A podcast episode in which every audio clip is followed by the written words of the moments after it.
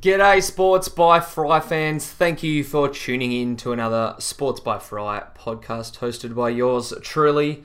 My name is Fry and I am back covering AFL Fantasy yet again. We've got 9 games of JLT in the books, 9 to go this weekend. Should be another ripper weekend of footy, but let's be honest, we're not all watching it for the football, we're watching it for the fantasy numbers. And there were some pretty telling fantasy numbers that came out of last week's action. I was going to try and cover a hell of a lot about the rookies, but I'm going to dive in a little bit about some important names, standouts from the weekend. After JLT2, probably Tuesday or maybe even Wednesday next week.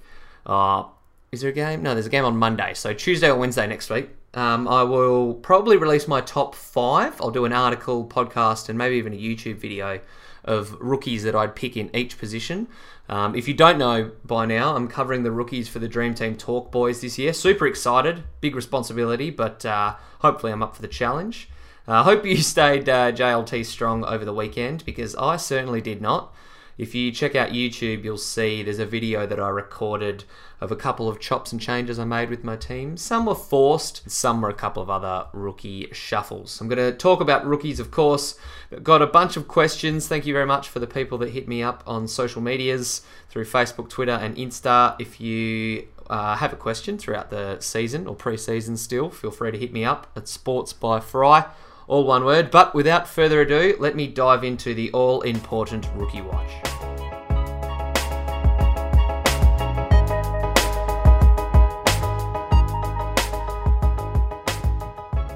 So I sent out the call to fantasy coaches around around the globe, not just Australia. I don't like to discriminate because I myself was a fantasy coach from Canada last year. I sent it out about 12 hours ago now, but I'm recording this a little bit later than expected. Got hung up doing a bit of research and on the phone to mum. Rule number 1 for AFL fantasy coaches, always make time for mum. I am going to start in defence. And one of the more impressive performances on the weekend was from a young Albany fella named Jordan Clark for the Geelong Cats. Led the team, or actually led the game with 9 rebound 50s. I didn't actually watch a hell of a lot of this one, but I did see that he had 78 points. Just over 80% time on ground, so pretty good for him. I know that Zach Tui throughout the preseason has been talked about potentially missing round 1 and been under a bit of an injury cloud.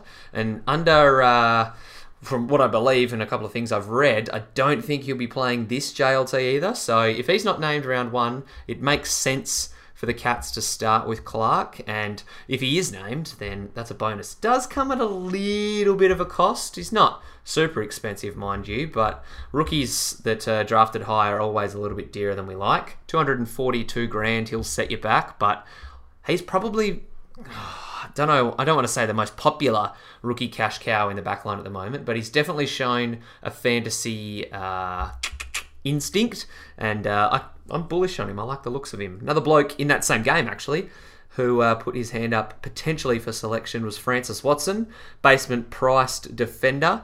He did have 10 tackles, did have about 95 points. Not about, 95 exactly. So he faces a bit of a tough task to crack into the Eagles premiership side and their best 22. However, if the West Coast coaches like the looks of him and he has another strong performance this weekend against the Dockers, there's no reason why we couldn't see Francis Watson start the season.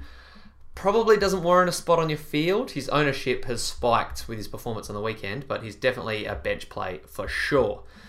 Next up, I'm going to talk about Sam Collins, who's currently in my side, currently in a lot of sides, actually. The former Fremantle Docker. I don't really know why Freo let him go. I always liked Sammy Collins, but he is currently in nearly a quarter of teams, 22%.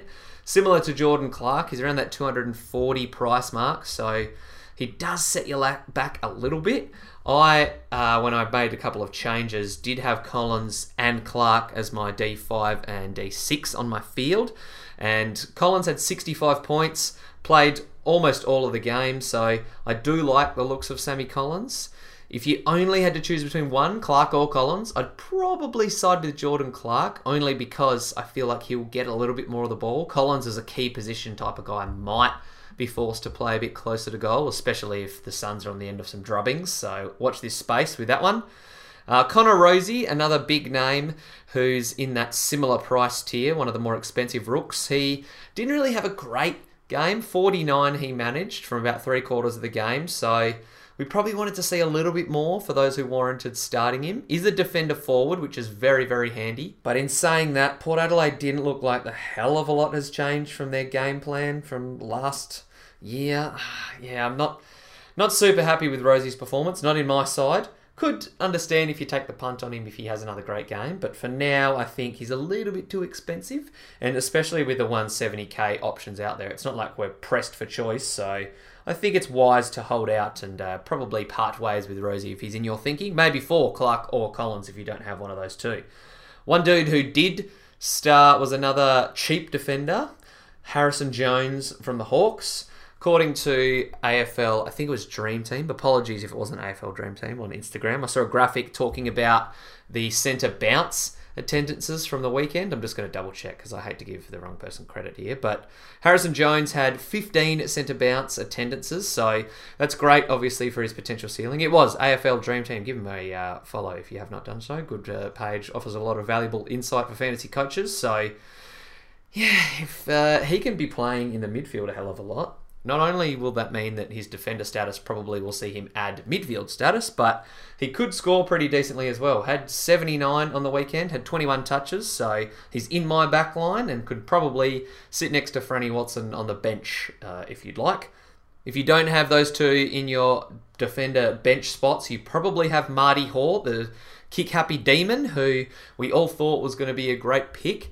Managed 53 on the weekend, so it's not like he stunk it up. We do have to keep a bit of a realistic expectation with these rookies. They're not going to go out there and all be Sam Walsh, who I'll talk about briefly. I don't want to blow too much more smoke up his ass. Everyone's talked about him enough. But back to Marty Hore, the D's kick-in specialist, had 6 kick-ins, played on from 5 of them, so he knows what he's doing, knows his fantasy stuff. Did play a good chunk of the game, so I think if he's named round one, you could almost play him on your field. I don't know off the top of my dome. I might look it up to see who the Ds have in round one. But if you do start with Marty Hore, I think he's going to be a good cash cow for this season. They got the power, so the Demons do. So not a terrible idea keeping Marty Hore in your calculations. Last bloke I'm going to talk about very quickly is Isaac Quaynor, who is another potential round one debutant. Now, he didn't dominate the game, but I did cover this game for the Dream Team Talk Boys in the JLT notes section, and I watched him, had a 48 from 2/3 of the game on the ground, so like I said, not great fantasy numbers, but did look very poised. There was a couple of times where he's a little bit slow and rushed with his disposal, but when he had a little bit of space and time, he didn't make too many stuff-ups. I think Quaynor's a little too expensive, especially because I've already mentioned Clark and Collins as other guys who could fill in that higher-priced role, but yeah, if Quaynor comes out and dominates in JLT2 and gets a berth, then I can't blame you for starting with him. Okie dokie, let's talk about midfielders. This will be very quick because we all know how good Sam Walsh was. Scored a ton, looked very impressive.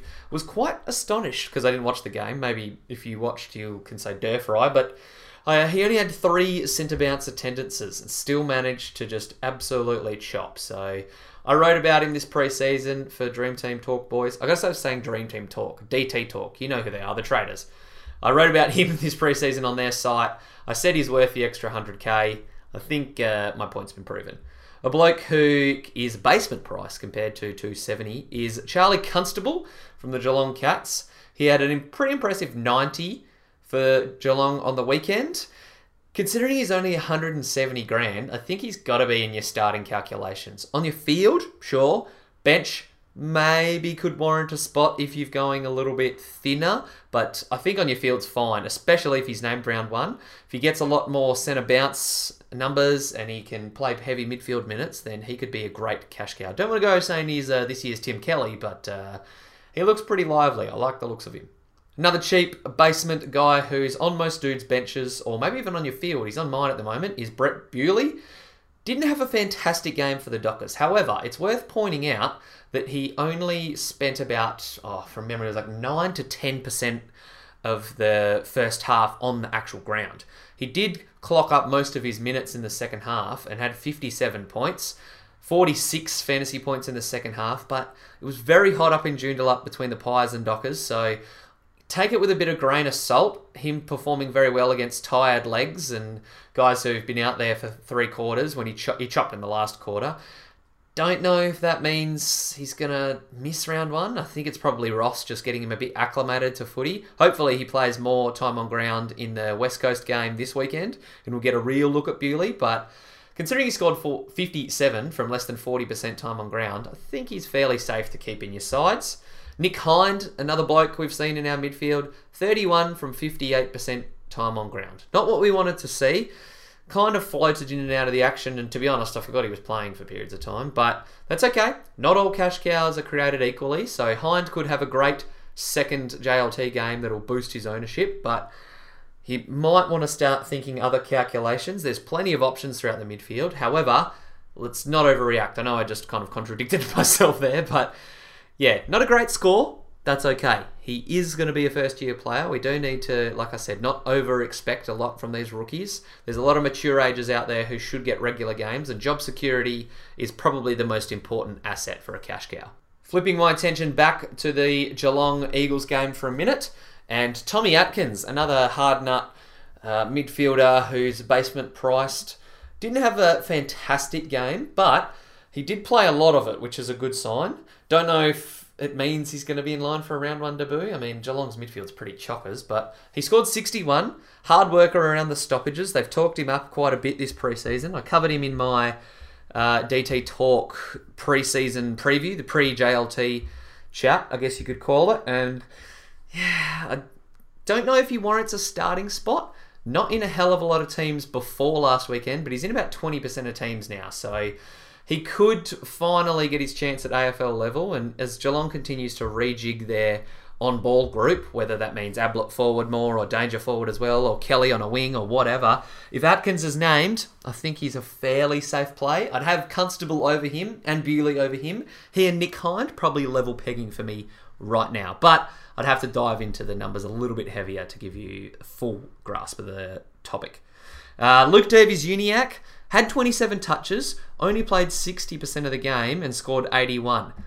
Not my cup of tea.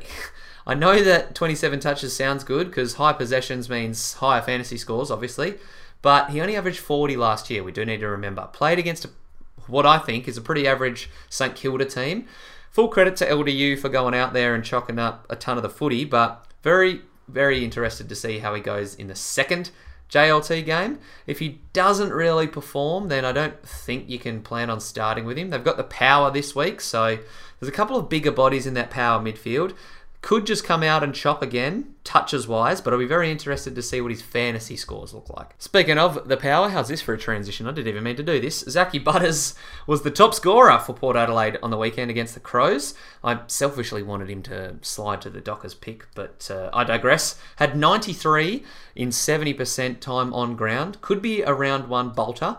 Comes at a bit of a cost at $248k, so I know I've just talked about a few cheaper options, so might not be the smartest play in that regard, but if he comes out and dominates again for Port Adelaide, and then it looks like he's going to get regular games, you might want to start with him. I think the smart decision, even if he's named round one, is probably just to hold out a little bit, see how he goes in real footy, because at 248, his price is only going to go up, and we can get on him early if he does seem like a star. But yeah, full credit to Zak Butters, dominated against the Crows. Jack Ross was someone who nearly went at, oh, it's not a point a minute. He went at 1 point per percentage he spent time on ground, if that's even a thing. 60 from 59% TOG he had.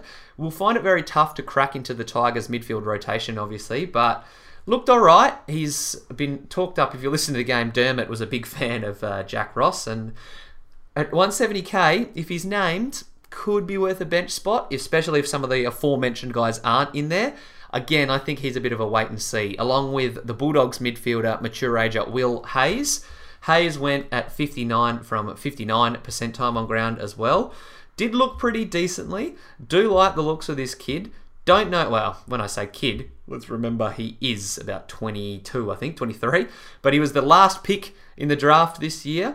He averaged 26 touches and won Footscray's best and fairest last year. So the Bulldogs are familiar with him. They wouldn't have drafted him and given him a chance if they didn't think he was a scrub. So if we see him named throughout this year, I think he could be a decent player who can generate us some money. Probably doesn't warrant starting like Ross and Butters, who I just talked about, but one to keep your eye on for sure. All right, this one won't be too long. The ruck department. Zach Clarke is now in 16% of teams after his 104 on the weekend.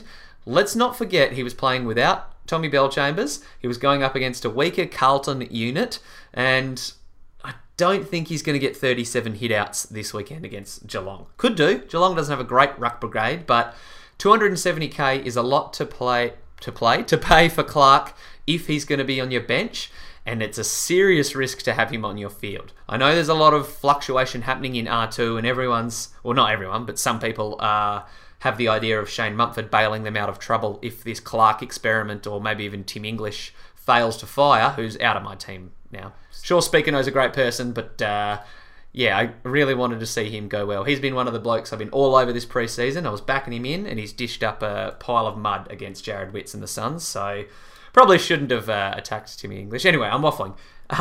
Clark, risky R2 play, probably not for me. He's going to go up against the Cats this weekend, and speaking of the Cats, Darcy Fort is a very, very popular bench option right now. Had 39 from just over half of a game last week. Split time with Reece Stanley, and let's be honest, R3 and R4 are almost throwaway positions, but he should be in one of them. Matty Flynn could be another one who played for the Giants this weekend. Had 35 from 65% time on ground, so those two should definitely be in your bench calculations at the ruck spot, along with Darcy Cameron, who obviously didn't play on the weekend. Finally, before some Q&A, turning my attention to the forwards. Now, one dude who might not be on a lot of people's radar is Jiran Myers from the Cats. Let me quickly double check this. I know I probably shouldn't type and podcast at the same time, but I'm going to try and kill two birds with one stone here, because I remember reading something about him in the under-18s, or before he was drafted, about kicking 10 goals, similar to a Steel side bottom performance. 7 goals, sorry. Led the Falcons to a TAC Cup flag with 7 snags in the grand final. Steel Sidebottom had 10 in the grand final from memory way back in the day, so this Myers kid could prove to be an option. Basement price, 73 on the weekend, 87% time on ground. Not obviously going to be a starting option. Could be. I mean, if he's named, then power to him. He may prove me wrong, but I think he'll be a throughout the season downgrade and a potential cash cow who will poke his head up later in the year. But like I said, had some solid game, had 18 touches, kicked a goal, so did a little bit, did enough to warrant adding to your watch list. That's all I'll say. One bloke who's also probably on your watch list from that same game is Jack Petricelli, who has been flagged as the Mark Lacroix replacement. Only had 39 from 62% time on ground. He was a very hot name. I kind of reaction really, if that's a word, added him into my team after I heard he might steal Lacroix's spot, but only had 9 touches. Doesn't seem like a high possession getter, so I think it's safe to ditch him, even if he is named in round one. But if the bench options dry up, he may deserve that F8 spot. Right now, probably, though, your F8 or F7 is dominated by Matthew Parker, who, from the St Kilda Saints, is in 18% of teams now. Had 56 on the weekend from 81% game time. Had a game-high 33 pressure acts, so while his points might not look fantastic, remember, 50 to 60 odd is probably what we're going to expect from the majority of rookies. And if he's on your bench or maybe even that last forward spot, he seems like he's going to be a round one debutant. And another Bolter, pun intended, for a round one spot is Noah Bolter of the Richmond Tigers. He is now in over 13% of teams after his mammoth performance against the Ds. He had 70 at halftime, was taking some strong marks, had this passage of play where he handballed it over his head and avoided 2 dudes on the boundary, ran from about the wing to the pocket, ended up kicking a behind, but if he had kicked a goal, it would have been early nominee for JLT Player of the Year, if that's even a thing. But Noah Bolter, 77% time on ground, 98 he finished with. Looks like the backup ruck spot behind Nank, if Soldo gets pushed out of the team.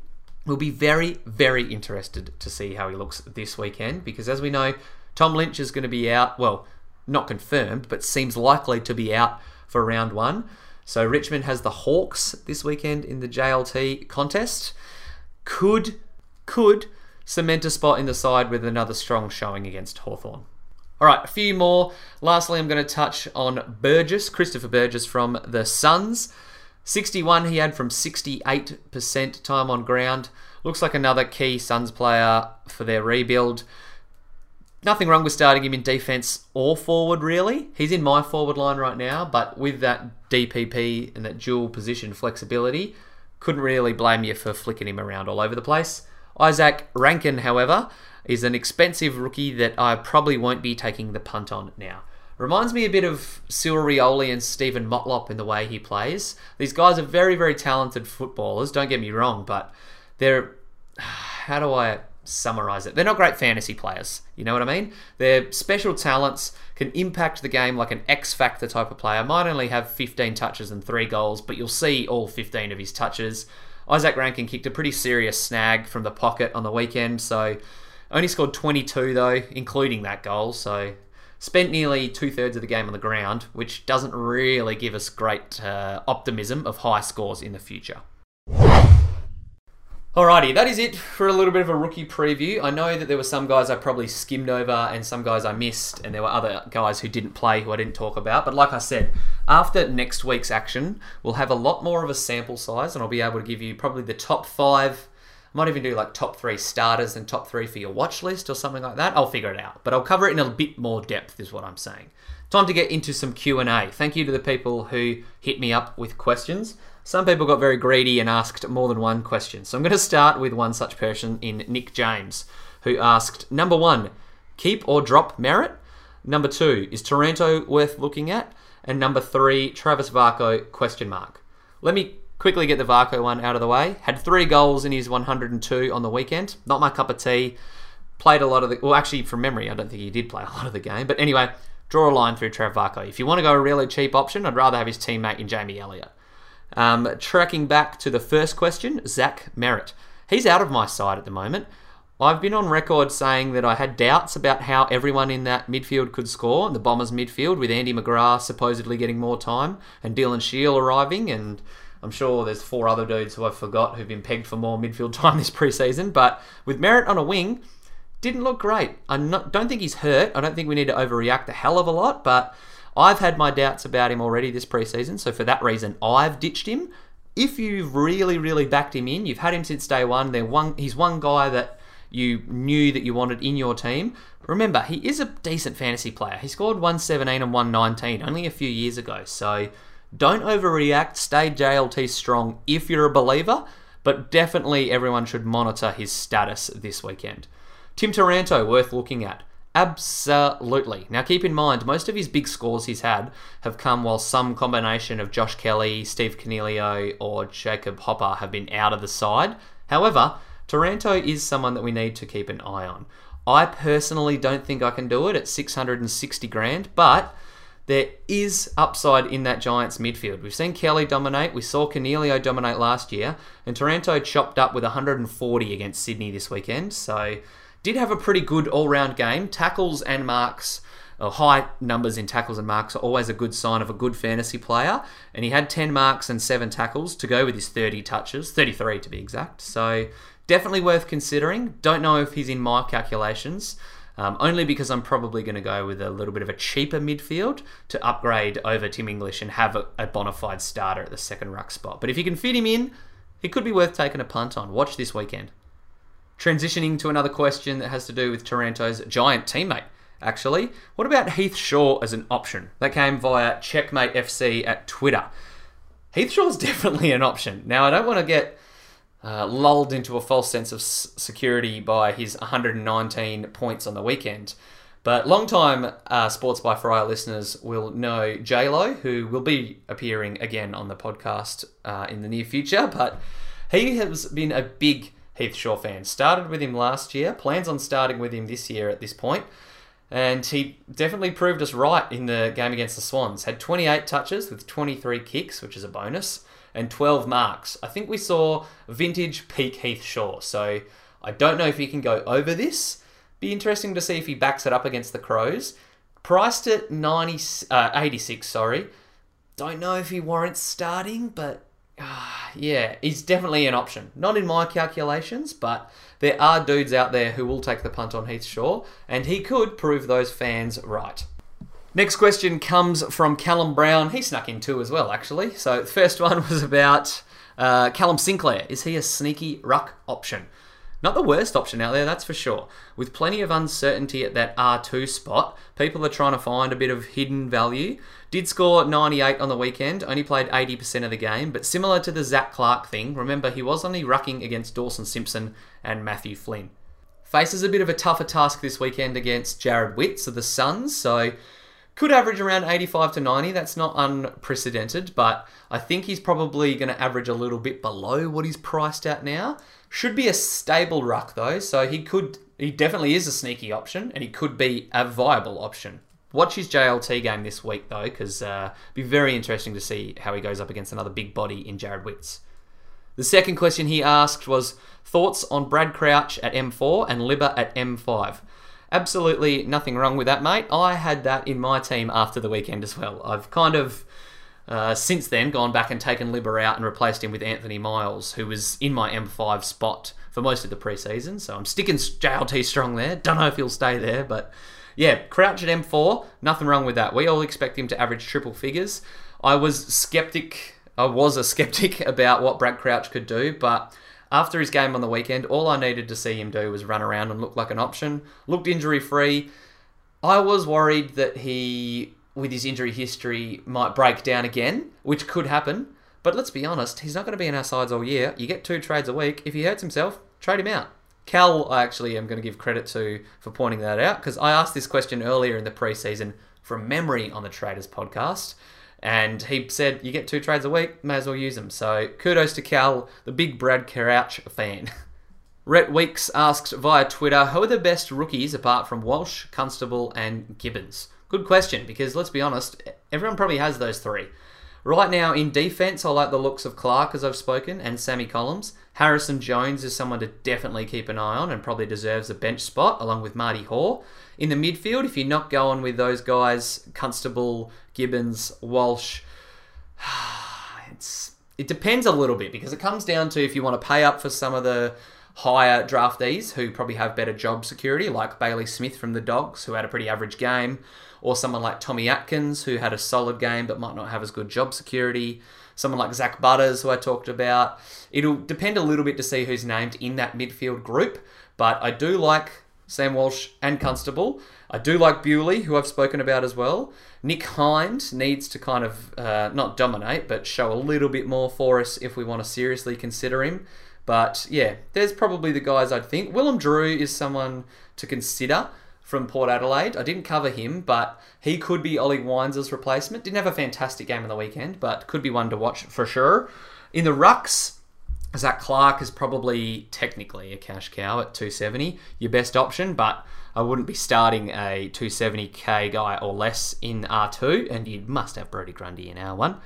And up forwards, Bolter, Burgess, Matthew Parker, Petricelli may be an option, could definitely warrant selection. Ben Cavara from the Dogs and Shane McAdam are 2 guys who didn't play last weekend but could emerge as potential choices. And if you don't have Will Setterfield, then you need to get him into your side. So they're probably, right now, some of the cash cows that I'm looking at. Next one came from James South via Facebook. I had my doubts about Max Gawn when Proust joined the Demons, but after the first JLT match, I'm thinking it won't have as heavy a bearing. What are your thoughts? Good question, and it's almost impossible to tell until we see the 2 run out side by side. Gawn is the type of player that can rack up his touches all around the ground, though, and the loss of Jesse Hogan means we could see Gawn play a bit more forward. I remember reading an article only about a week ago where Gawn said, basically, whoever isn't the sole ruck will be playing as a resting forward, and Proust did look pretty unstoppable as a key forward, I guess you could say, as a big bull-looking man in the JLT games. So what are my thoughts? I don't think it's going to have as great an impact as we all thought it originally would. However, Gawn's not in my side to start the year because I don't know what the Proust effect will be like. Similar with Mason Cox and Brody Grundy last year. I didn't start with Grundy because we all thought Cox would have a profound effect on his game. Turns out he didn't, and Cox played a bit more forward, which might eventuate with Proust and Gawn. But until we see them side by side, it's tough to predict. Antonio Michelli, hope I pronounced that right, via Instagram asked, is Dunkley still worth starting? Perhaps not. As I was scrolling through Twitter and AFL today, an article surfaced saying that Dunkley will probably see more forward time this year. Not great news for someone who we want to have in our starting sides. He only had 7 centre bounce attendances.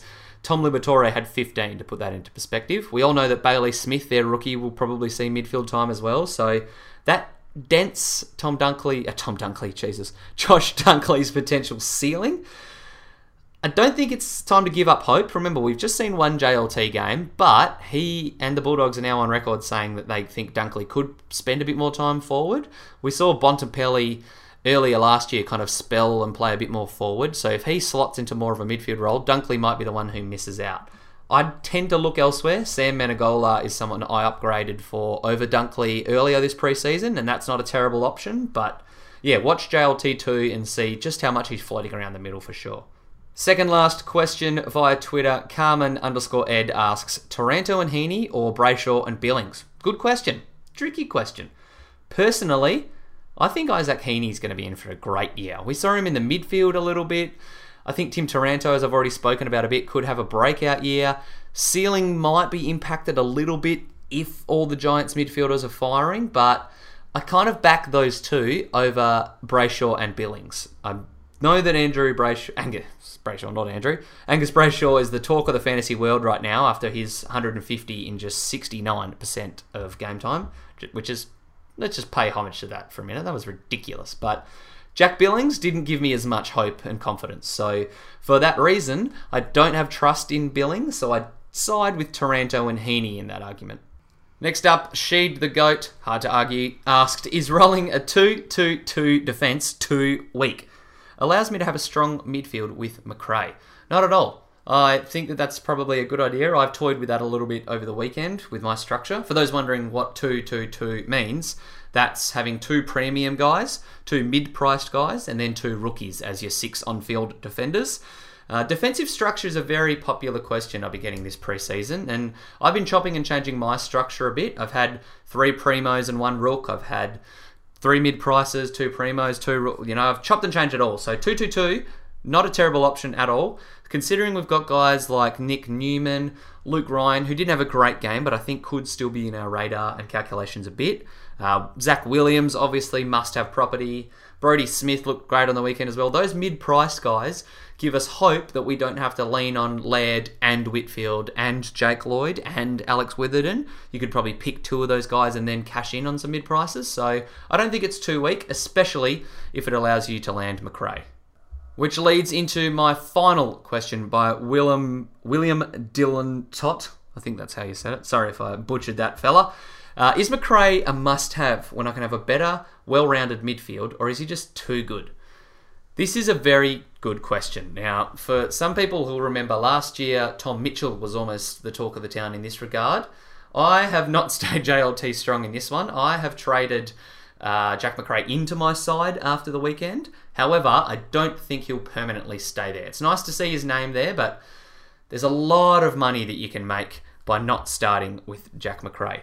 Did look like a wrecking ball on the weekend, though, I might add, so I can totally justify starting with him. However, there is a little bit of money that you can use. His break-even's 123, starts the year against the Swans and then the Hawks, who are 2, not world beaters, but his averages against those guys are in the 90s. Round 3, he averages 118 against the Gold Coast Suns. That is the game that I'm targeting to get Jack McRae into my side. I know it's crazy to try and plan trades in round 3, considering we don't know what's going on. But I think it's wise to start without McRae and hope that he has a down week or 2. And let's be honest, he needs to be in our teams by the end of the year. So whether you start with him or whether you upgrade to him, he's must-have property. Right now, though, I think with the other value, as you've pointed out, you can get a better, well-rounded midfield and other helps in other lines, saving the cash as well. So he's not a must-have, nice to have, but there's always going to be superstars out there. We saw what Angus Brayshaw did on the weekend. Lots of people jumped on the train and traded him straight into their sides. In fact, let me quickly get up his ownership numbers. There you go. He's in 17% of sides already. So we're going to react to recency bias, and McRae did look pretty bloody good on the weekend. However, I don't think he's must-have right now. That's going to do it from another bumper Sports by Fry episode. A lot of content. Thank you to the people who hit me up with their questions. It was a little bit of a licorice all sorts covering the rookies. I know that it was chopping and changing between teams, players, etc. But I will come with a little bit more of a concrete game plan for next week. I did say at the lead-off that I'll do a top 5 list, but I might even chop and change it a bit. Do like the top 3 that you should start with, the top 3 options for your bench, the top 3 potential debutants. Not 100% sure yet, but I will, after JLT2, do a big recap on everything cash cows. Hopefully the video that I mentioned at the top will be uploaded by the time this podcast is out there. It is late Wednesday night now. I know, like I said, I got a bit carried away with the timing of recording this pod, but it will be out Thursday morning. If you visit YouTube and the video is not there, it will be swiftly on its way once I finish work. Otherwise, thank you for listening. Do appreciate it. Make sure you leave a rating and review. Always worth it. More episodes coming in the near future. I'm going to the Dream Team Talk event on Friday with the boys, so might even record a bit of a dusty Fry's Fast 5 on the first couple of games from the weekend on Saturday morning. But if not, have a great weekend. Until next time, peace.